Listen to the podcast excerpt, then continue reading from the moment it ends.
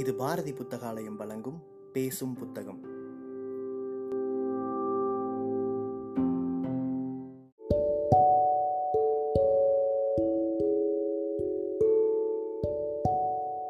Book day இணையதளத்தின் மூலமாக முன்னெடுக்கப்படும் வாசகர்களுக்கான வாசிப்பு போட்டியில் தேர்வான சிறுகதையை கேட்க இருக்கிறீர்கள்.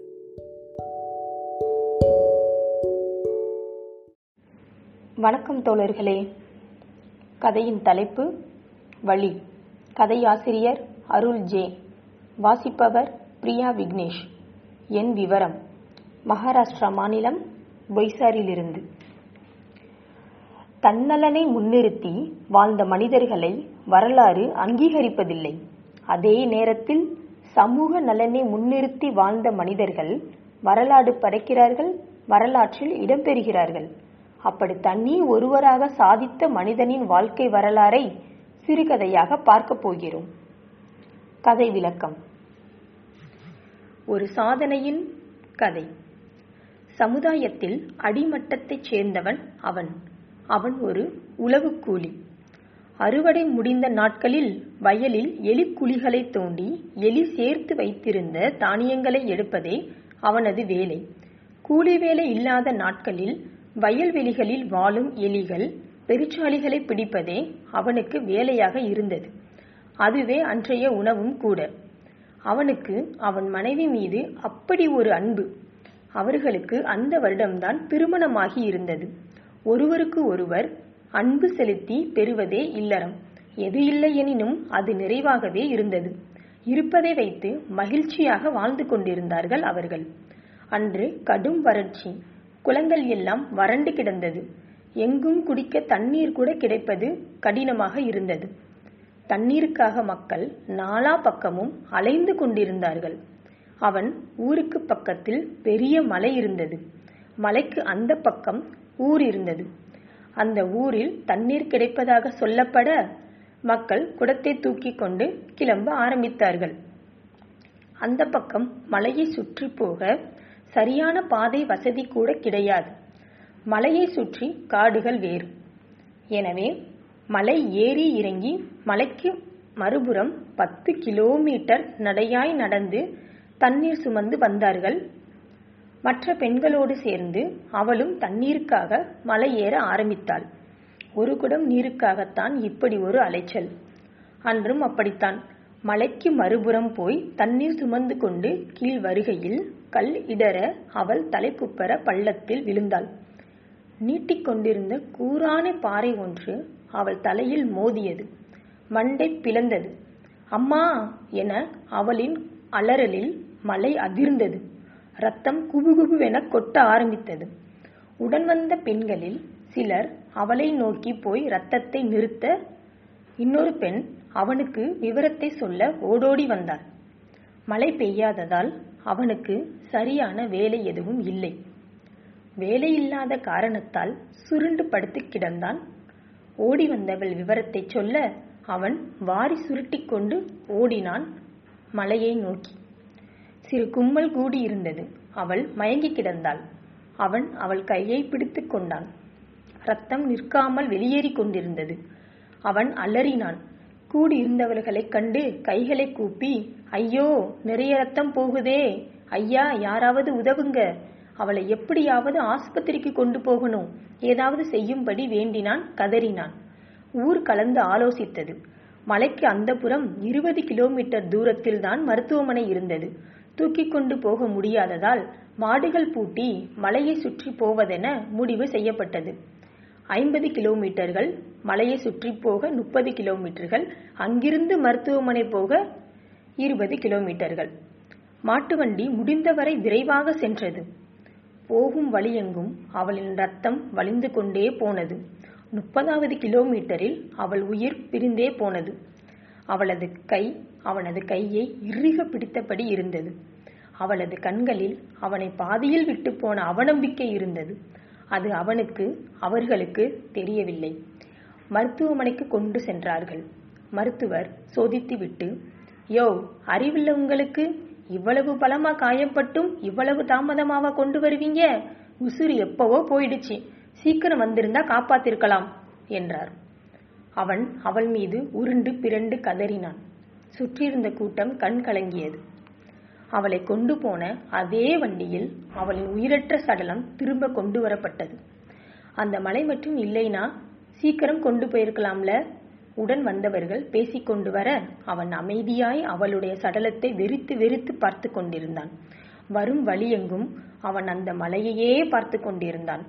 அவள் உடலை எரிமூட்டி வீடு வந்து சேர்ந்த பின்னும் ஒரு வாரம் அவன் மலையையே வெறித்து வெறித்து பார்த்து கொண்டிருந்தான். பின்னொரு நாளில் அவன் உளியையும் சுத்தியலும் எடுத்துக்கொண்டு கிளம்பிவிட்டான். Blink blink. மலைப்பாறைகளை அவன் உடைக்கத் துவங்கினான். பாதை போடுவதற்காக. ஊரெல்லாம் இதே பேச்சாக இருந்தது. ஒத்த பயல மலைய கொடைஞ்சி பாதை போடுறானாமே இந்த பைய. பொண்டாட்டி மலையிலிருந்து விழுந்து செத்ததிலிருந்து இந்த பயலுக்கு கிறுக்கு பிடிச்சு போச்சு.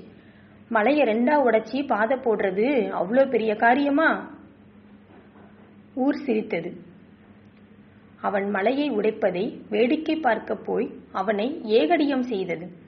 அவனுடைய உறவினர்கள் எல்லாரும் அவனை ஏலே ஏண்டா வீண் வேலை பார்த்துக்கிட்டு இருக்க?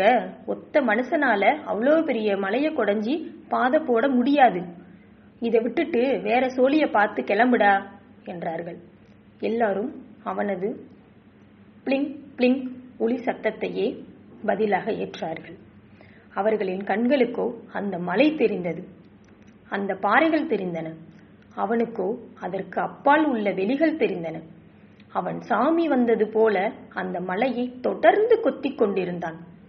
வருடங்கள் உருண்டோட ஆரம்பித்தன.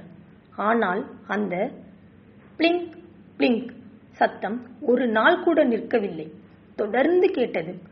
ஆரம்பத்தில் அவனை கேலி செய்தவர்கள் கூட நாளாக நாளாக அந்த மலை கொஞ்சம் கொஞ்சமாக உடைவதைக் கண்டு அவனுக்கு உளியும் சுத்தியலும் உணவும் வந்து கொடுத்து போனார்கள். அவன் எல்லாம் மறந்து வெறிப்பிடித்து அந்த பாறைகளை உடைத்துக் கொண்டிருந்தான். இன்னும் வருடங்கள் கடந்து போயின. Blink blink. அந்த மலையின் கடைசி முனையையும் அவன் உடைத்து தகர்த்தான். அவன் இப்போது அவர் ஆகியிருந்தார். மலையை உடைக்க ஆரம்பித்த பொழுது அவனுக்கு இருபத்தி நான்கு வயது. முடித்த பிறகு அவருக்கு வயது நாற்பத்தி ஆறு. இருபத்தி ரெண்டு வருடங்கள் அவர் அந்த பாறைகளை உடைக்க செலவிட்டார். இருபத்தி ஐந்து அடி உயரம் முப்பது அடி நீளம் முன்னூத்தி அறுபது அடி நீளத்தில் அவர் அந்த மலையை குடைந்து பாதை போட்டார். அன்று ஐம்பது கிலோமீட்டர் மலையை சுற்றி போனவர்கள் இன்று வெறும் பத்து கிலோமீட்டர் மீட்டரில் பக்கத்து நகரத்தை அடைந்தார்கள். அப்பகுதி மக்கள் அவரை கொண்டாடினார்கள். அவர் எதையும் தலைக்கு ஏற்றுக்கொள்ளவில்லை. அமைதியாகவே இருந்தார். மலையை தன்னந்தனியாக உடைத்த அந்த மாவீரன் பெருஞ்சிற்பி. அந்த மலையை குடைந்து பாதை அமைத்த பின்னும் இருபத்தி ஆறு வருடங்களாக அரசு ஒரு சாலை கூட போடவில்லை. எங்ககிட்ட அனுமதி வாங்காம மலையை உடைச்சிருக்காரு. எங்களால ஒன்னும் பண்ண முடியாது என்றது மனத்துறை அவர் அந்த மாபெரும் சாதனையை செய்த பின்னும் இருபத்தி ஆறு வருடங்கள் கூலி வேலை செய்தே செத்து போனார். அரசு எந்தவித உதவியும் அவருக்கு செய்யவில்லை. அவர் சாவதற்கு முன் யாரோ அவரிடம் கேட்டார்கள். உங்க மனைவி மேல இருக்கிற பிரியத்துல தான் இதை செஞ்சீங்களா? அவர் கேட்டவனை உத்து பார்த்துவிட்டு என் மனைவி மேல எனக்கு காதல் இருக்குதான் ஆனால் என் மனைவிக்காக நான் இதை பண்ணல. என் மனைவியை போல வேற யாரும் சரியான சமயத்துல உதவி கிடைக்காம செத்திடக்கூடாதுன்னு தான் நான் இதை பண்ணுனேன். நான் என்ன பண்ணேன்னு மக்களுக்கு தெரியும். அரசாங்கம் பாராட்டும். விருது கொடுக்கும்னு நான் இதை பண்ணல. அனுமதி இல்லாம மலைய கொடைஞ்சேன்னு என்னை தண்டிச்சாலும் பரவாயில்ல.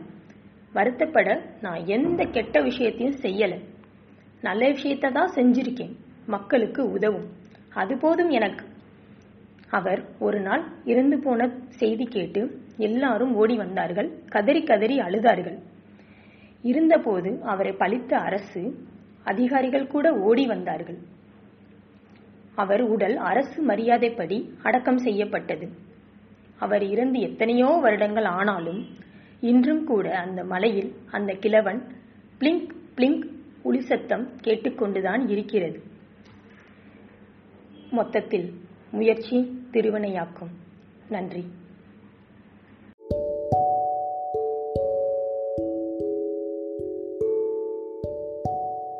சிறுகதையை கேட்ட வாசகர்கள் தங்களுடைய கருத்துக்களை மறக்காமல் அனுப்பி வைங்க.